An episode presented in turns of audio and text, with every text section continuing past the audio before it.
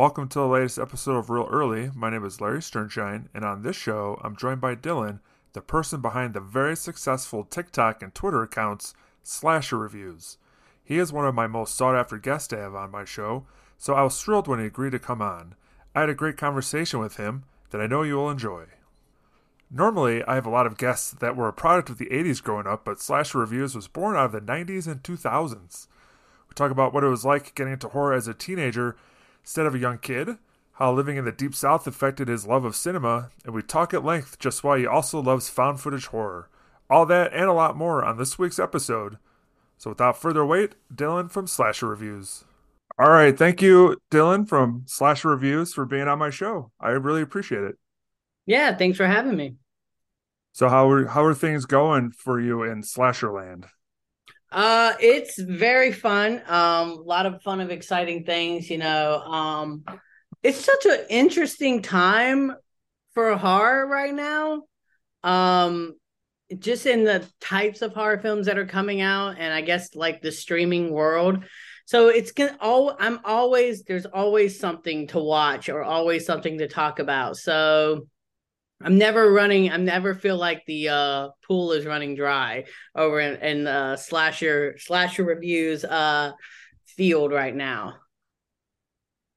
So, uh, you're really into slasher movies, but I, the first thing I wanted to kind of ask is, you're also the biggest Reese Witherspoon fan that I know. Yes, yes. Did, um, and it's funny that you mentioned that um, because beforehand, um, when you know podcast recordings, all that, they they kind of send you like, all right, this is what we're going to be talking about or whatnot, and they're you know pretty much just as a template to start a conversation or whatnot. And Reese Witherspoon, in a lot of ways, is the reason how and why I got into movies in general as a whole.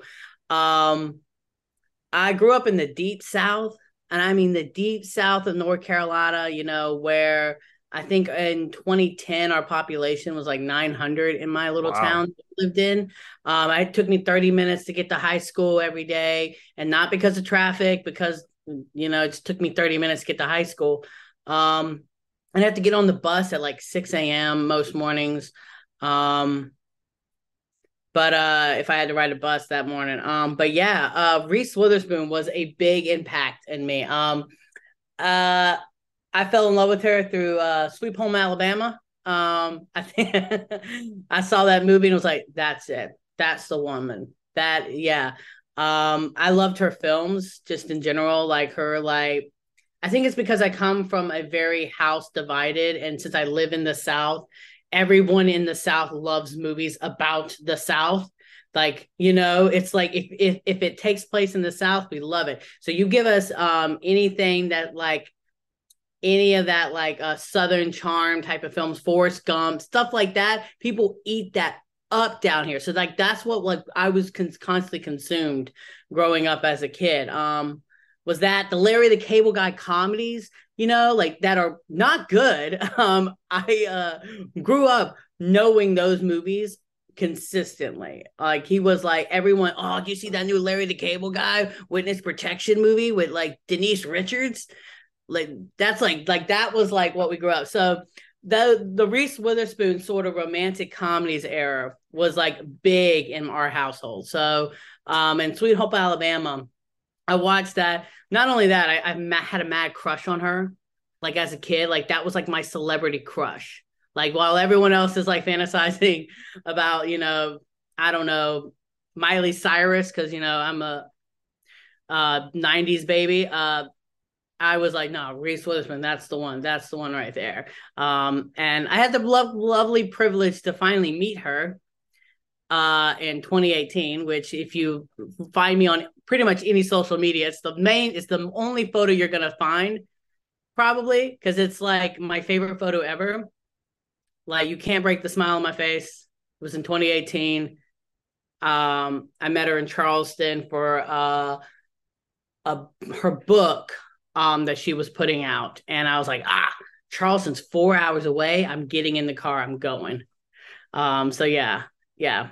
Total. When I first, when I first saw you on Twitter, because uh, I was popping through and they were probably talking about horror, but like then you got that picture of you with Reese Witherspoon. It's just this whole big like you're like it's it's very funny to kind of see this romantic comedy and now prestige drama icon yeah picture when when you're talking about the most violent movies ever. Exactly. exactly. And I think that is probably a good segue into um, how I got into horror because I was probably growing up in the deep south so i grew up in the deep bible belt south so i come from a house divided when it comes to horror so and my mom hates horror can't do it won't do it very rarely has she watched a horror film. My father loves them. So 90% of the conversations with me and my dad are about horror films.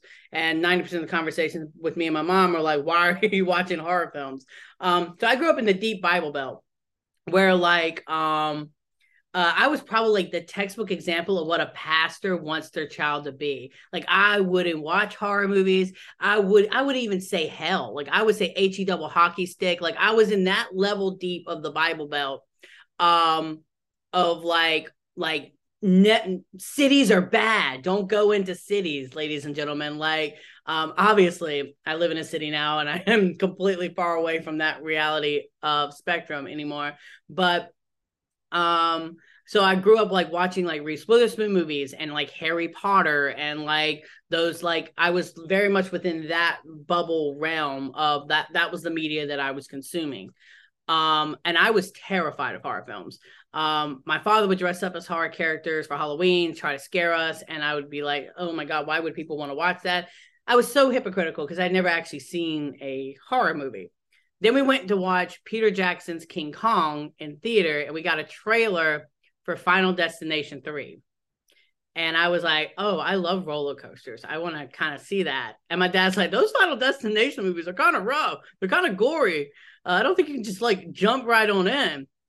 So it was like October, and I was like, I kept hyping myself up all week because it's like October, so spooky season. So everybody's watching horror movies. Like that's what they do. On their, you know, you're watching Chiller and like FearNet and like all those channels are just constantly playing horror. I'm like, I'm gonna do. I'm gonna finally watch one.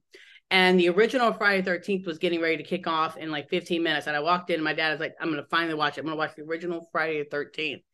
And then I sat there and I watched it, and it actually scared the living daylights out of me because I'd never seen a horror film. But also, every concept every like you're going to hell if you watch these movies all that concept went out the window in like the first 15 minutes. Like you meet this character and you think that she's the final girl you know she's the backpacker you're like this oh this is everything i know about her so this is our final girl. She gets killed in the first 15 minutes then you meet the original crew of characters so i was like locked and loaded into that original friday 13th film and obviously, I had seen Jason Voorhees. My father had dressed up as him for Halloween, but I'm like, you're telling me he's not in this movie? Like, literally, epiphany, like, shock and horror was all happening. And I became a horror fan that night. My father, who had been buying horror movies on VHS all this time, he's like, I, he, all those movies I had, it was like, I was like, I had just discovered, a, you know, the holy grail of all these movies we had that I had never watched. Um, and then I just obviously spun off of that and just started watching and consistently consuming. And now all I talk about is horror films. But Reese Witherspoon was where my love for movies began because I watched that and saw her and I was like, movies, magic. Um, you brought a baby into a bar. Um, that line did wonders for me as a kid. That probably happened a lot in the deep south too, right? A lot of babies yeah. in bars. Yeah.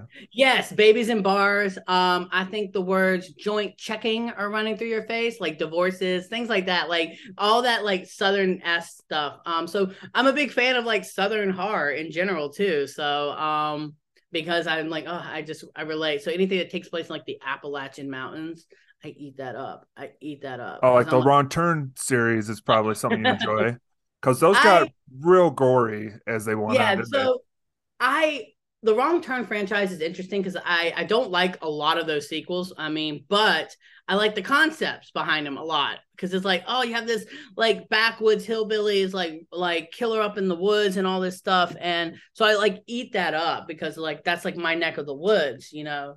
Um, but uh, yeah, so but yeah, Friday Thirteenth was probably, if I had to pinpoint a singular film that was the most influential, life changing movie of my entire life, it was that.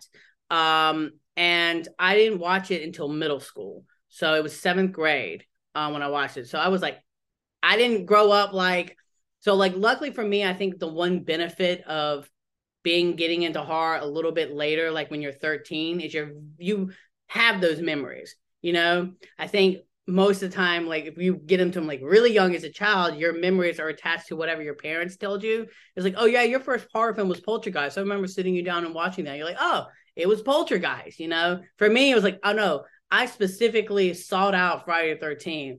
I watched it. It scared me. I fell in love with it, and now that's why like I make thirst trap videos of Jason Voorhees on the internet. Um, it's it's funny you mentioned Poltergeist because I know for a fact that that was the first like hardcore legit like horror movie that was billed as a horror movie that I saw as a kid because it was on HBO and uh I've talked about this before but essentially the scene where he rips his face off mm. my sister goes close your eyes. I go oh this could be gross. I close my eyes and then she tells me okay you can open now. I open up my eyes and that's when he starts clawing his face yeah. off. I'm like thanks thanks uh sister you yeah really just uh ter- and the worst part is, in my room at that time, I had a scary tree outside my window and a clown doll in Ooh. my room. So mm, I'll never forget Poltergeist. Let me tell you. Yeah she, yeah, she set you up. Um, there were definitely some films that like I saw that aren't like horror films, but definitely spooked me. Like I was scared of Twister, the movie Twister, mainly not because not e- not even the movie itself, but the THX that would appear the logo, but that would appear before him. The noise that scared me so bad I had, would have to pop it out, pop the VHS out, and couldn't watch it for like years. I think I watched Twister after I watched Friday Thirteen because I had built up the tolerance to get past the THX. Um, so like I like I was so terrified of horror films. Now I watch literally that's all I watch. Um, half the time it's just it's horror films. Um, but yeah, so the reason why I call myself slash reviews um, there's multiple reasons, obviously, because I love slasher films. Um, but also it's to honor like the origins of where my love for horror began.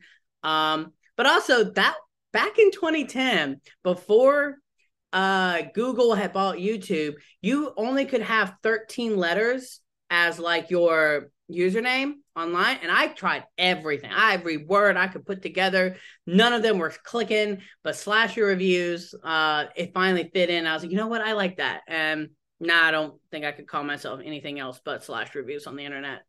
Um, but yeah, so big fan of slasher films. Um, Friday Thirteenth is my favorite slasher movie franchise. Um, I've seen those movies religiously probably my favorite horror movie of all time is uh, Friday 13 Part 6, Jason Lives. It's the movie I've seen the most. It's the movie I watch the most. It's the movie I think about the most. Um, yeah. I have a signed poster from the director, Tom McLoughlin, on, on my wall in my in my bedroom. This is my uh, boring uh, recording studio that's also a guest room with a dinosaur uh, blanket. Uh, so there's nothing cool behind me. But if I was in my room, you'd see all these posters, and there's a big part six poster because that was a very oddly a very important movie for me growing up as a horror fan in the 80s because I was really scared of some horror movies. So I'd I'd be able to watch some all the way through, but some I just couldn't do it. And then there was something about the horror comedy, uh, horror comedy genre that really allow me to really appreciate horror more. So like I was a big um Evil Dead 2 fan, uh House fan. There's just something about that comedy and horror and they perfected that in the 80s so much. They don't really what what are some uh horror comedies that are out now actually that are kind of newer that people might not know about now that I got you. Oh yeah. Um that's tough. Uh Horror comedies. Um, man, it's weird because it's like I do love me a good horror comedy. Um, and I I think that they are in a lot of ways a good gateway into horror because the juxtaposition of you know the like the best thing about horror and comedy is like you know you're watching a horror film, but they'll throw a joke at you. And I always believe the I heard um James Wan said uh like you it's best to give them something to laugh at or else they'll find something to laugh at. And he said that with I think Insidious because you've got this Darth Maul like character. So it's good to like put in these two like Ghostbusters type characters to give them something to laugh at, or else they're gonna find something to laugh at with like maybe bad effects or something like that. Um, so in my opinion, my I I feel like I oh man. Um I guess I gotta go like behind the mask, the rise of Leslie Vernon in terms of like horror comedies that like really stick out to me because it's like poking fun at an entire subgenre of horror. Um, and it's really funny and in your face, but isn't afraid to like hack and slash when it needs to towards the end. Um, but also we're in a new resurgence of like horror comedies with like the Christopher Landon films. You know, you got Freaky, Happy Death Days, M3GAN is like a box office hit. Um Cocaine Bear. Yeah, Cocaine Bear. I just saw that. Had a blast with it. Um which is very 80s schlock, like even down to like some of the camera movements, the way like they, they would shoot like the car rides or like the free domain style score, like everything. I'm like, did they just Google like 80s scores and then like here's free domain and they just like inserted it in and like and I mean that as a compliment. I I went to see Malignant with a bunch of my friends. And I knew it was gonna be brought up. I knew it was gonna Malignant at some point I knew it was gonna be brought up. is is that something that you like or don't like? Am, am I gonna oh, be in trouble? I am the lead pastor of the Church of Gabriel in my opinion. nice. I worship at the altar of Malignant. I think that Malignant changed my brain chemistry when I walked out of the theater. I saw it in the theaters, and um, and I I I I will be that guy. I think Malignant might be my favorite horror film of the 2020s so far. I think it's I, it's fabulous. Yeah, it's fabulous. I know that not everybody loves it, um, but I I am I'm in Gabriel's corner that movie like we have to when she said we have to cut out the cancer in the beginning i was like five out of five no notes i, I love this i one of my uh, friends who i had my show his name is hunter and he is offended by malignant. He just can't get over the the fact that it is like the twist is what the twist is and just thinks it's really dumb. And i'm like dude i, I feel so sad that he, he can't enjoy the movie. So you, you know, know? you should call him out really. Yes, yeah, Hunter, hit me up. Um, I'll I'll I'll convert you over to the. I I have converted tons of people into horror fans. I'll com- I can I can convert you to the Church of Gabriel. The uh, the um, funny I was going to mention though, real brief, when we saw my friends when they pull up their car to the asylum, yes. right to the edge of that cliff, they all started busting out laughing, and I was like, why is this funny? This shot looks cool. Yeah. And I was like, and they explained it to me. They're like, yeah, I guess it's kind of silly, but like, I, I watched these movies my whole life. Not this stuff is just. Yeah. Don't even think and, about it the way other people do. Yes, and I think that that's important to note because I I will throw my age out there. I was born in 92. So like I'm 30 right now. So I am in a lot of ways a product of the post 9/11 early 2000 horror. So like I uh, I the Saw franchise had a chokehold on me. The Final Destinations, um, Thirteen Ghosts, Ghost Ships, those early 2000 horror films, which I will admit is probably the worst decade of horror, even for myself. Um, I massively had an impact. So those post 9/11 horror films. So to go in and to watch a film like Malignant that is kind of like not only honoring like 80s films like Basket Case and Sisters and stuff like that, but also like those dark castle like ghost ships, 13 ghosts type of films where it's like like a little bit like the greatness is in the the the absolutely absurdity of it all down to like like the the amazing parking shot. Like the fact that a parking sequence has so many people talking online. I love that. I love that. I like yeah, no. Um I'm upset that we haven't had 13 malignant sequels yet. Like come on, Hollywood. I'm practically giving you them giving you content every week about it. Well, I've heard many people say we really need a M3GAN and Gabriel team up movie. But like we need to have a few Malignant sequels and a few M3GAN yeah. sequels before we go that deep into the verses deep, thing. Yeah. But yeah, yeah. I, I could um, there there needs to be a whole uh northwest or northeast northeast northwest I don't know my United States geography anymore. Apparently, you know, the Seattle Cinematic Universe is what we need. Yes, exactly. I, I totally, totally agree. Um, I will take more Gabriel in any form. Um, I just I love Malignant. It's actually my favorite James Wan film, which is probably a hot take at this point because everyone loves Saw and The Conjuring so much. And but I, I it's the film I'm always watching. Like I put on Malignant consistently. I find it so. And what I love about it is the whole um like it sets you so because you've seen so many James Wan films at this point. So you know when you sit down there, you think you're watching a ghost possession film with the way that the Gabriel's moving within the thing, she's seeing things, and then it just becomes this full blown, like almost slasher fest where Gabriel's like killing and it, you know, where is my mind? Is like it's just like I love it. I love it so much. It, it's um, probably the closest that I've seen recently to having that 80s Sam Raimi vibe. Yes, yes, yes. With all the camera swooping around and stuff.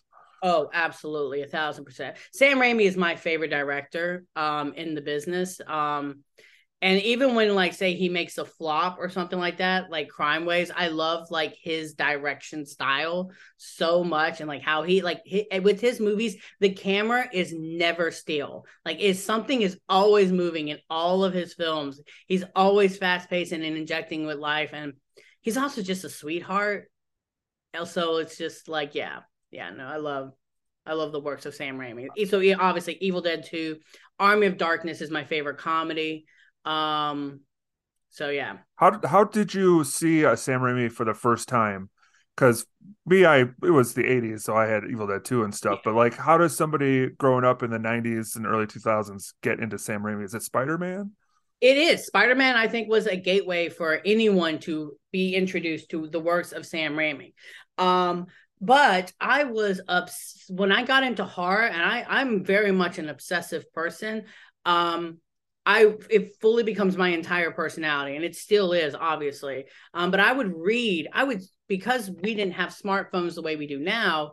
Um, I I had an iPod Touch, and I would screenshot reviews on Bloody Disgusting, and then I would read those screenshots um, zoomed in on the bus because obviously I would get on the bus at like 6 a.m. So I had two hours to get to school. Um, and I would read those reviews on the bus.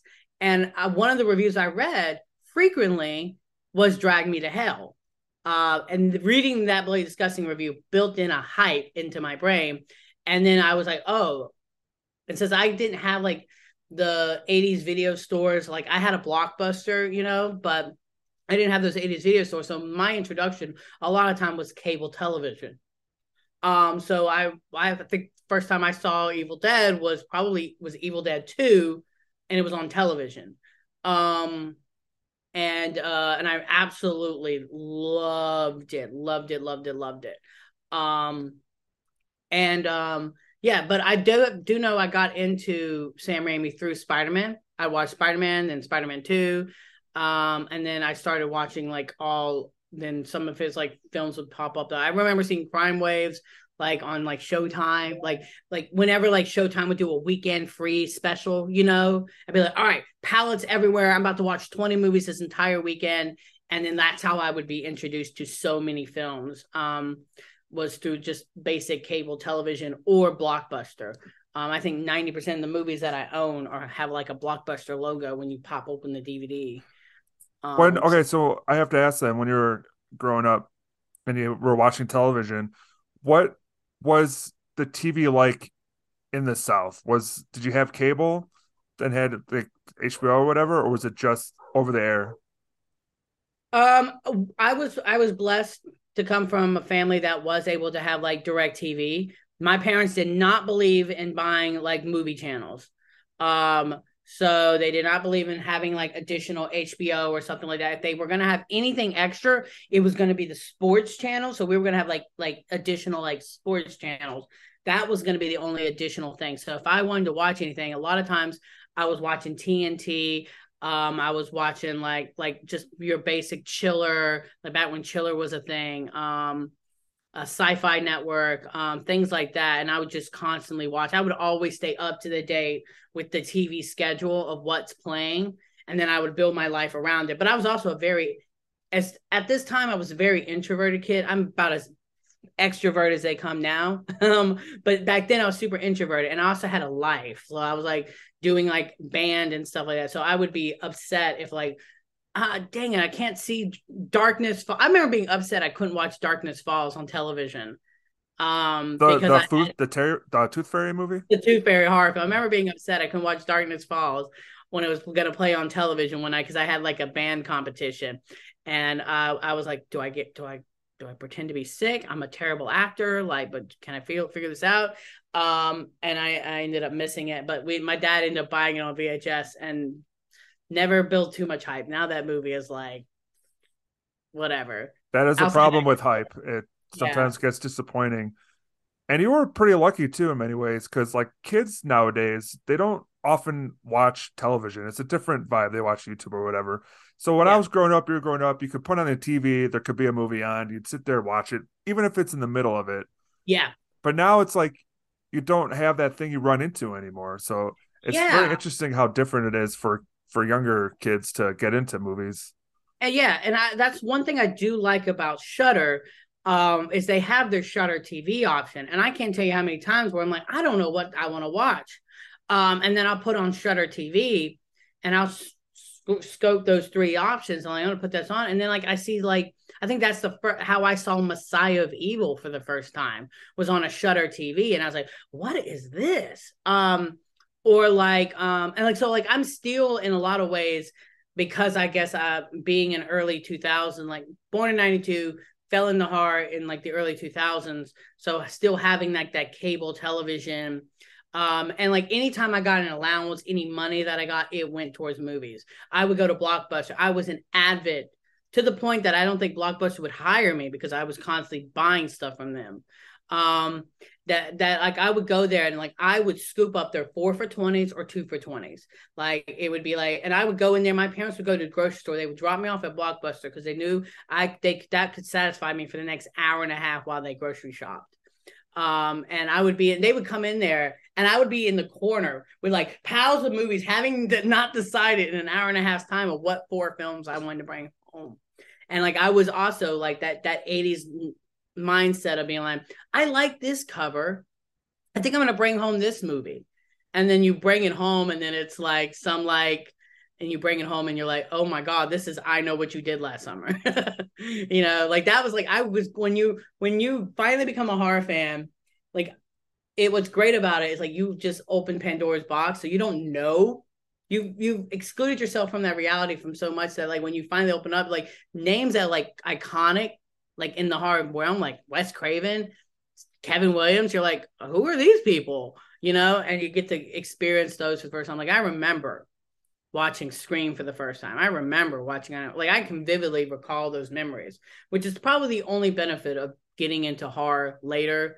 So I don't have that like classic like five year old. I I couldn't sleep because like like because I watched the scary. I don't have that memory sadly but I do remember like almost every horror film I've seen because I got into it like when I was 13, 14.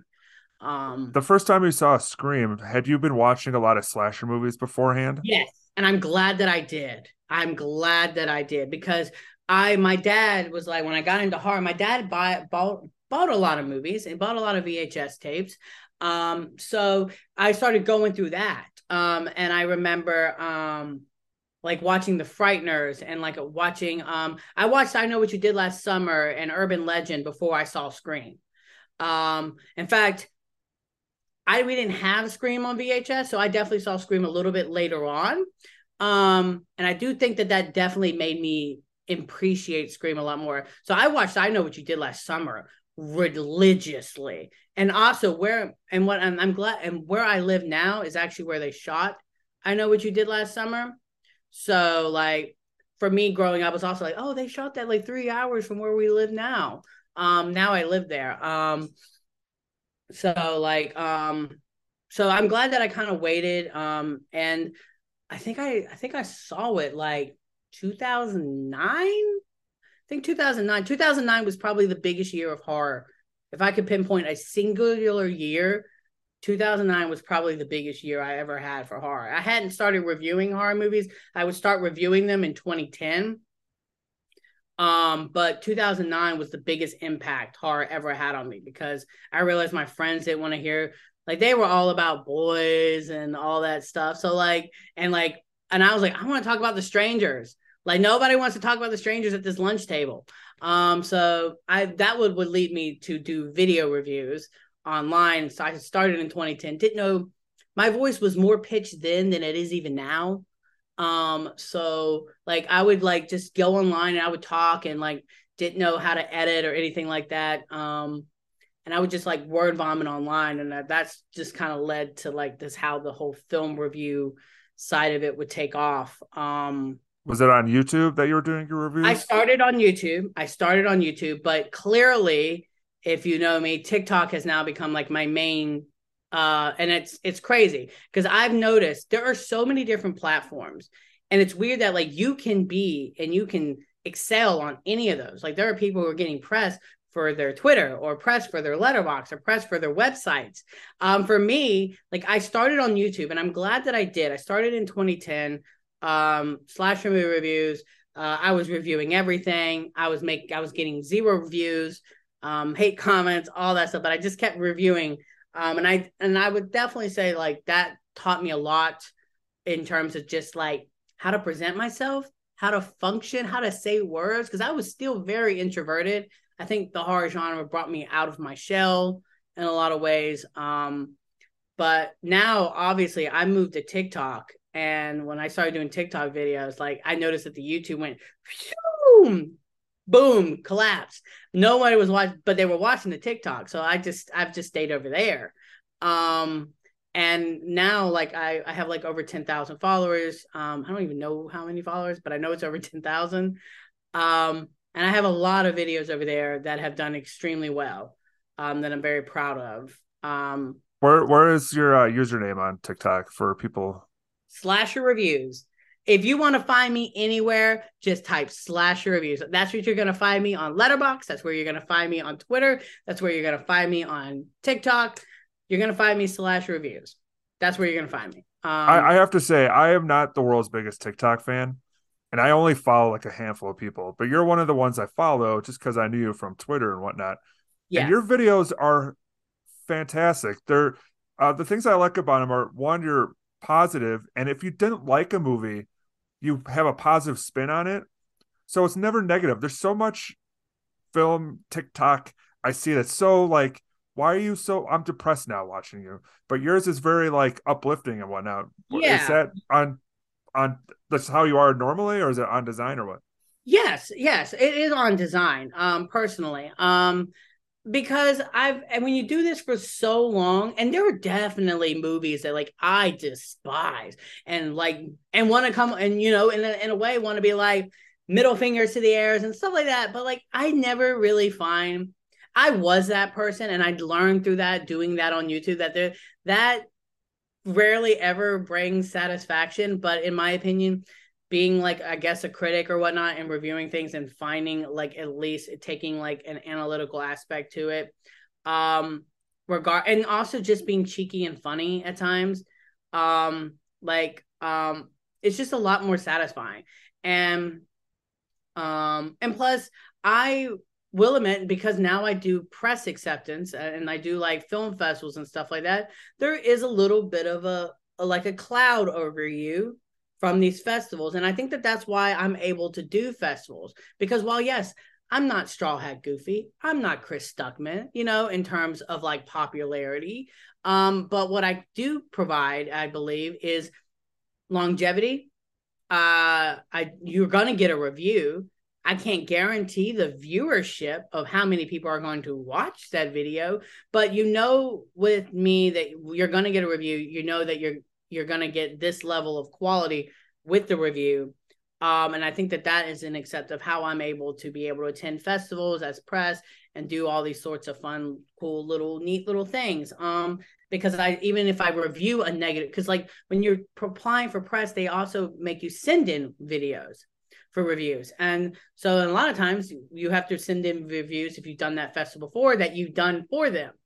And a lot of times I will have to send a negative review. And so by showing them that, they're also like, okay, he can give this movie what was clearly probably a one and a half out of five, but he's not coming online and bullying the director and everyone who made it involved. Which to me, I just I I, I don't want to be that person. I have been that person, and I just I personally don't find much comfort long long wise by being that guy. So, um, but yeah, like yeah, there were definitely some films like like there's some horror films like and like I'll I'll tell you like yeah I didn't like it. Um like I was disappointed. Like I saw Winnie the Pooh Blood and Honey and I did a review and I was like, look, this is what we get for making this go viral, y'all. But like I didn't like it, but I think like some of you guys might out there like it, but for me it's a pass. Type of like yeah. I, the other thing too, I I think is what helps you become very successful on a platform like that is you also do the stuff that is more virally type yeah. TikTok stuff. And you and look I'll like you're having a lot of fun doing that. Yeah. Yeah. And I'll blend it in like I'll blend it in. And I try to do that and I try to find the perfect blend because I want to be taken serious as a film critic, but I also do know that I need to grow my platform. So, yeah, say if there's a viral sound or say if there's like a trend or whatnot, I try to then try to do like a horror or film twist on that um, all the time. Um, and people love dancing. I have a video that that's like two, almost like I don't think I'm like two or three, two to three hundred views away from hitting two million views on a silly little video of me dancing. But what it did is it also brought attention to people to go watch Repo the Genetic Opera because I had so many people like, "What is this movie?" Like I don't know this movie, and like and they went back and watched Repo the Genetic Opera, based off of my silly little dance, you know, to Zydrate Anatomy.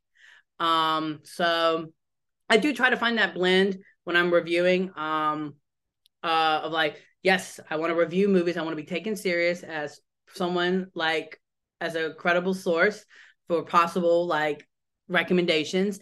Um, but also I, I I don't want my account to not be a place of where fun um, and inclusionist can exist. Um, so yeah, you'll you'll get a collection of both film reviews and silly little skits. Like yeah, where thirst traps of Jason Voorhees. You're gonna get plenty of that. So what you're saying is to get more eyeballs or earballs on Reel Early, I should do a TikTok dance, is what you're saying. Exactly. Exactly. My first viral video I did was me and because I I I know I know the entire dance routine to Mamma Mia uh, I did a dance routine to um, "Lay Your Love on Me" um, from that movie, and that was my first viral video. That brought in a bunch of people, and I was like, "Ha! I can finally start doing horror reviews." Um, because I got a bunch of people to follow me then. Um, so like, hi, I reeled y'all all in.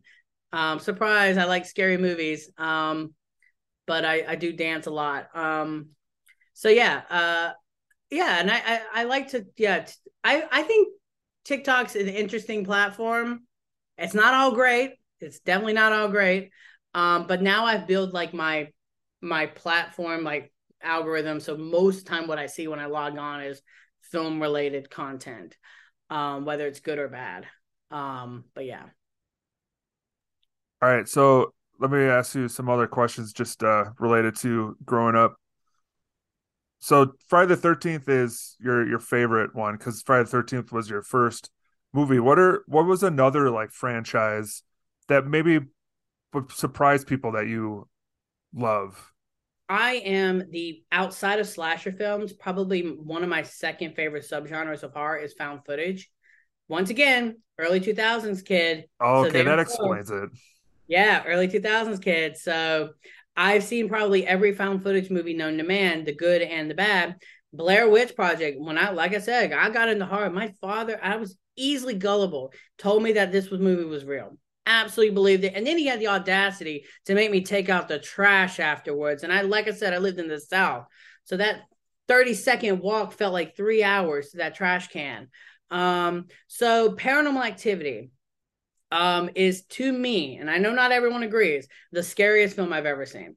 I drove the I drove 45 when you go back and watch that original trailer um, and it showcases all those theaters that you can go to. They want go to these theaters, watch it, and then demand it so we can go big. We drove 45 minutes to go to this mall um, in Durham, North Carolina.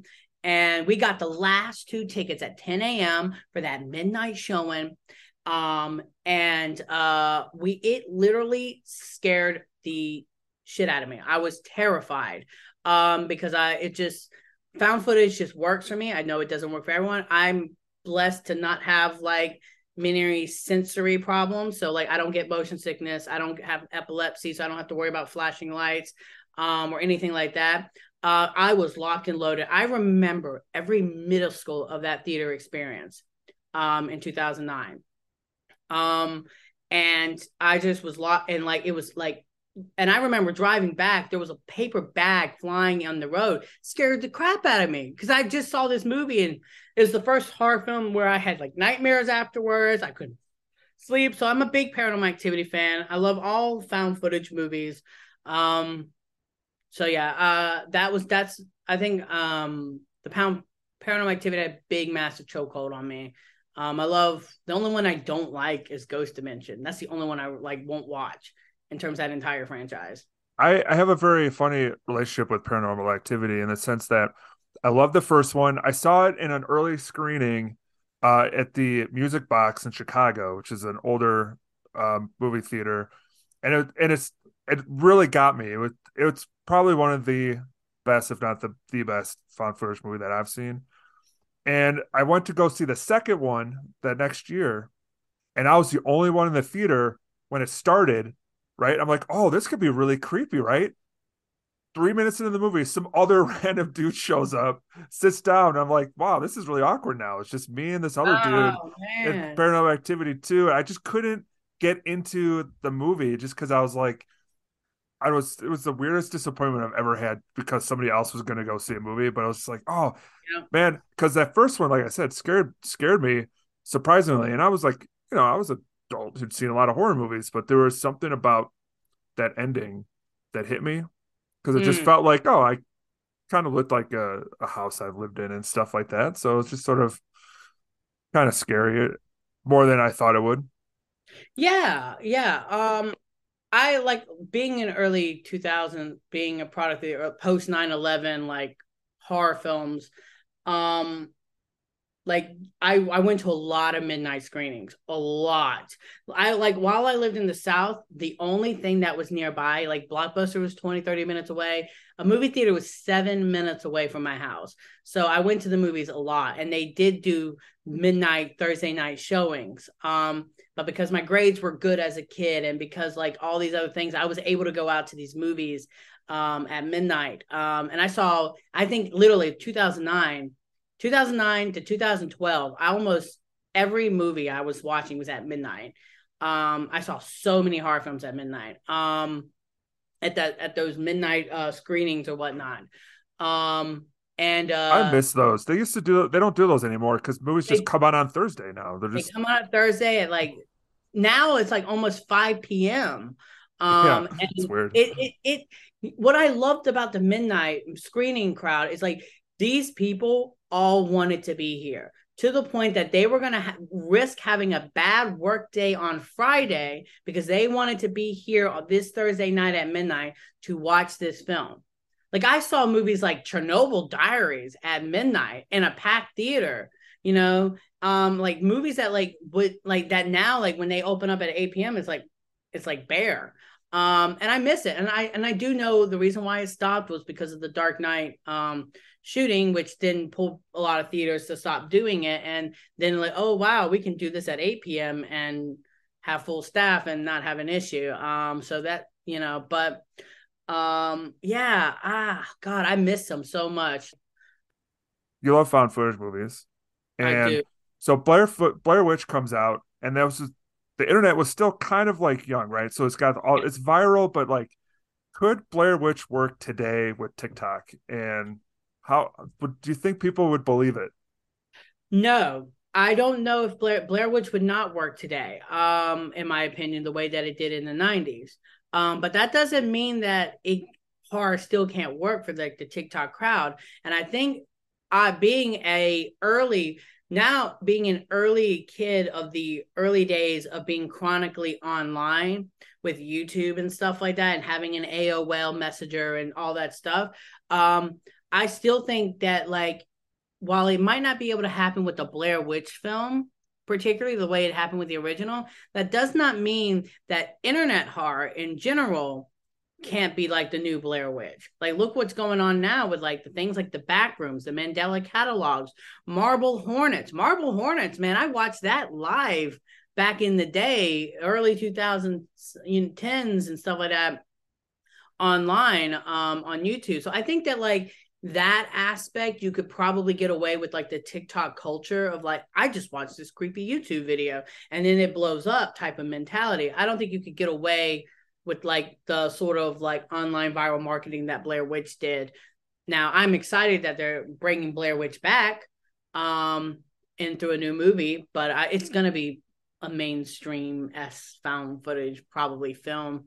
Um, how how like they tried that Blair Witch re, uh, sequel by um the guy who did the guest Adam Wingard. Yeah, Adam Wingard. And uh, that one didn't quite do as well. I wonder how they are gonna make it different enough to do well. Yeah, I, I'm I'm actually very bummed that that movie didn't do well because I'm a big defender of that movie. Um, because while yes, there may be one or two cop out jump scares in that film, I l- think it does a great job at honoring the OG Blair Witch, the original, um, narratively and both with its scare tactics, especially towards the end. Um, but I, am bummed that that movie didn't connect with audience members the way that um, I think because I love Adam Wingard. I think he's a great filmmaker, a cool dude. Um, um, I want him to make more horror. I know he's off doing his like Godzilla, you know, thing and Kong thing right now, but like, dude, I want I want you like, and I'm excited that Simon Barrett, his buddy, is writing that new sequel. But like, I want them two to come back and write another horror film, um, because uh, I, I think that they they they wrote like they wrote a lot. I watched all their stuff. The guest, you're next.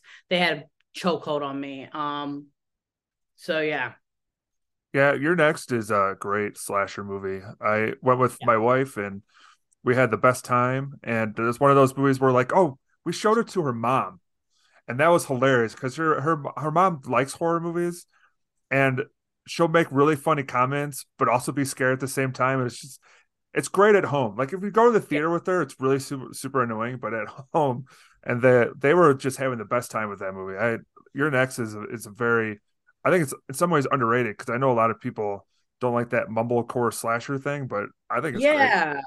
I know. I I absolutely loved You're Next, and um, yeah, I so and Erin's an amazing final girl, and um, so much about that movie. I just I think it's brilliant. I think it's absolutely brilliant.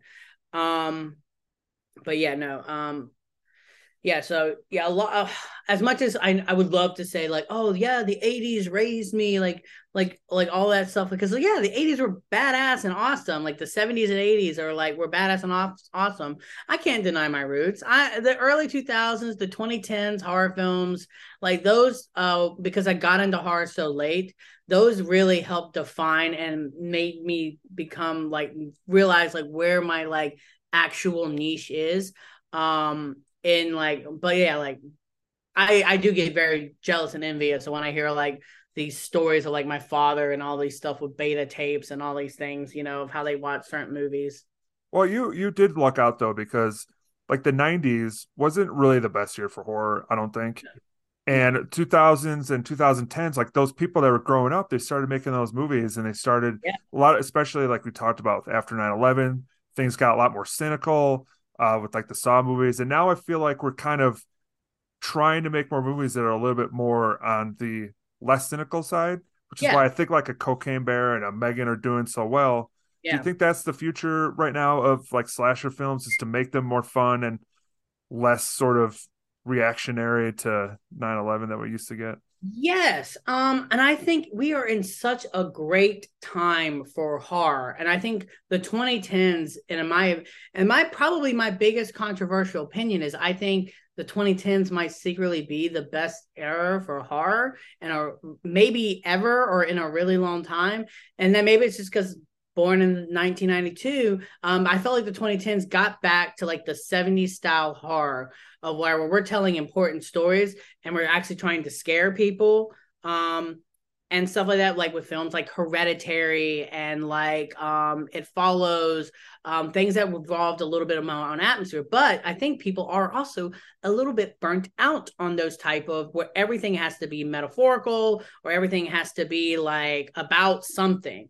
You know why can't we just have a bear do a crap ton of cocaine uh, and ch- chop some people up. And I think we have this amazing marriage that's happening right now in these early 2010s where you can have at the Cineplex something that's like legitimately scary while also having something like M3GAN that can be like a gateway at the same time. Like er- earlier this year, like I felt like I was going out maybe it's because everybody was afraid to open up against Avatar, but all these independent films were showing up at the cinema for me to go watch and I thought that that was incredible. Like I was seeing like all vast variety, whether it's Skinamarink or The Outwaters, down to mainstream films like uh, M3GAN. Um, like I, to me, this is couldn't be more exciting time. And while yes, all those films are polarizing in all of their ways because not everybody wants to watch a killer doll dance and like hack and slash, nor do people want to watch uh almost analog found footage s movie of ceilings and creepy dialogue. Like I get that, but for me, I I, I couldn't be more excited. Um, um, so yeah, I think uh, I think every era almost feels like a different like style of horror. Um, and I'm excited to see what the 2020s like land on in general. But it does feel like we might be getting back into that camp where like we're not taking things too serious um because of the success of films like M3GAN and Cocaine Bear and um et cetera, et cetera. Uh so before we go, I have to I ask all my guests this. You have physical media, and I have to know how do you arrange your physical media in your house? Okay, yeah. Well, I because I have so many horror films, it is all horror. Like all my horror are all together. I do not alphabetize. Um, I do all my collections and series up at the top, and then they sort of migrate into color coordinated. Um, so I, yeah, you know, so um, they're all color coordinated um, for the most part. Um, that is uh, the most unique I've heard so far. Color yeah. coordination. Yeah, color coordination. Um, outside of the series, so up at the top you have all the series because I they gotta stay together. They gotta stay together. And I hate when a series changes the freaking color of their case. It drives oh, no. me mad. Like all of a sudden you got all these black cases, and like, oh, we're going yellow for this one.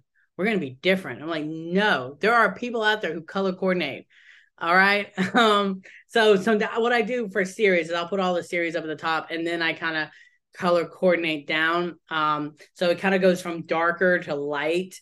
So like the down to the white case horror films are at the very, very, very, very bottom. Um, is there yeah. a correlation between the type of horror movie it is and the color of the? Because I picture like white is probably like I don't know some PG thirteen, like yeah. gateway movie. Yeah. I feel like I've got a lot of like um PG 13, like the Eye remake and stuff like that. Um, and then there's a ton, ton of movies love that black case with red lettering. Um, so I feel like that is a lot of my cases. Um, I've, I would imagine a lot of slasher cases have that red lettering to indicate blood. I'm yeah. Assuming. And then I do have like my A24 pretentious uh, row where it's like, and they're color coordinated too. Um, but it's like um where it's like mostly like you got like all like more like hereditary mother um like get out like those type of horror films that are more like um like prestigious type of things but i also color coordinate them to the best of my ability that is. Um some things you just can't escape. Um yeah because uh i i don't do anything. I just throw my movie up and it's the it's the uh, shuffle system I call it, and you know there's room like there's less movies here, so I'll just put it here. And I, oh. like if I had some of my friends that like really think real hard about how they're going to alphabetize or do this kind of stuff, it would probably kill them to see it. Because at least with yours, there's some level of like color. Like they, it makes sense. You know what I mean? Yeah. It doesn't. Yeah. Mine doesn't make sense. Yeah, I plus like I want I I'm I like to have my place looking nice and presentable. So when it's also just visually pleasing, I feel like to come in and they just see like, oh, here's all my horror films, and don't they look nice because it almost like blends with the colors for the most part. Um, but yeah, uh, big fan, big fan of the, and I started that way. I started that way. Um, and I definitely also, and I break them up into subgenres too as well. So like for like even the non-horror films, like the action and the sci-fis, they're clumped together, but then they're also color coordinated to the best of my ability. So say if we're going from like action adventures into sci-fi, I try to take like say if this if the last action adventure is a yellow one, I will start the sci-fi with like Elysium, which is a like we're going into sci-fi, but it's Elysium because there's a yellow case. And like the last action film is Indiana Jones, which has like a bright orange case. So therefore it kind of blends um ish. Um, so yeah. And going forward, are you just gonna be focusing on TikTok or do you have any other uh fires out there that uh, you're looking to do? I I will I will always move wherever the audience asks me to move in a way. Um I'm always will pick up shop and move. But right now, because I do press and because I do like festivals and stuff like that, they want the TikToks. Um, so for now, TikTok is where you're going to find me. I'm on Letterboxd, so like while I might not review every single film on TikTok, I do keep my Letterboxd up to date. Um, so like I will like even my re-watches, I will put them on there. So my stats at the end of the year are normally almost 100% correct. Um, so slash reviews on my letterboxd. Um, however, over there I'm just making jokes. Um, I'm not being like like like legit like you might see a score it might be like five out of five like i think i gave like cocaine bear a four out of five and i said this is what jesus died for like so like i'm not like being like serious over there, but like I will be on TikTok. So like so TikTok, Letterboxd, Twitter. Those are my three uh, main platforms that you can find me on. Um, slash reviews on all of them. Like if and I'm guaranteed if, if a new platform opened up, I'll probably join that and it's gonna be called Slasher Reviews. Um, I yeah, so I'm very I feel like I'm very easy to locate. Uh, I would say so since it's all the same. Yeah. But uh, thank I, you. I like that brand. I like I like the good. brand. Yeah, it's good. There's you and there's Slasher Trash. Those are the two yes. people. Yes. That uh, are my two favorite slasher people. Yeah, yeah. Um, I I love Slasher Trash. All right, uh, Dillon from Slash Reviews. Thank you for coming on to my show. I really appreciate it. And that's it. Good night.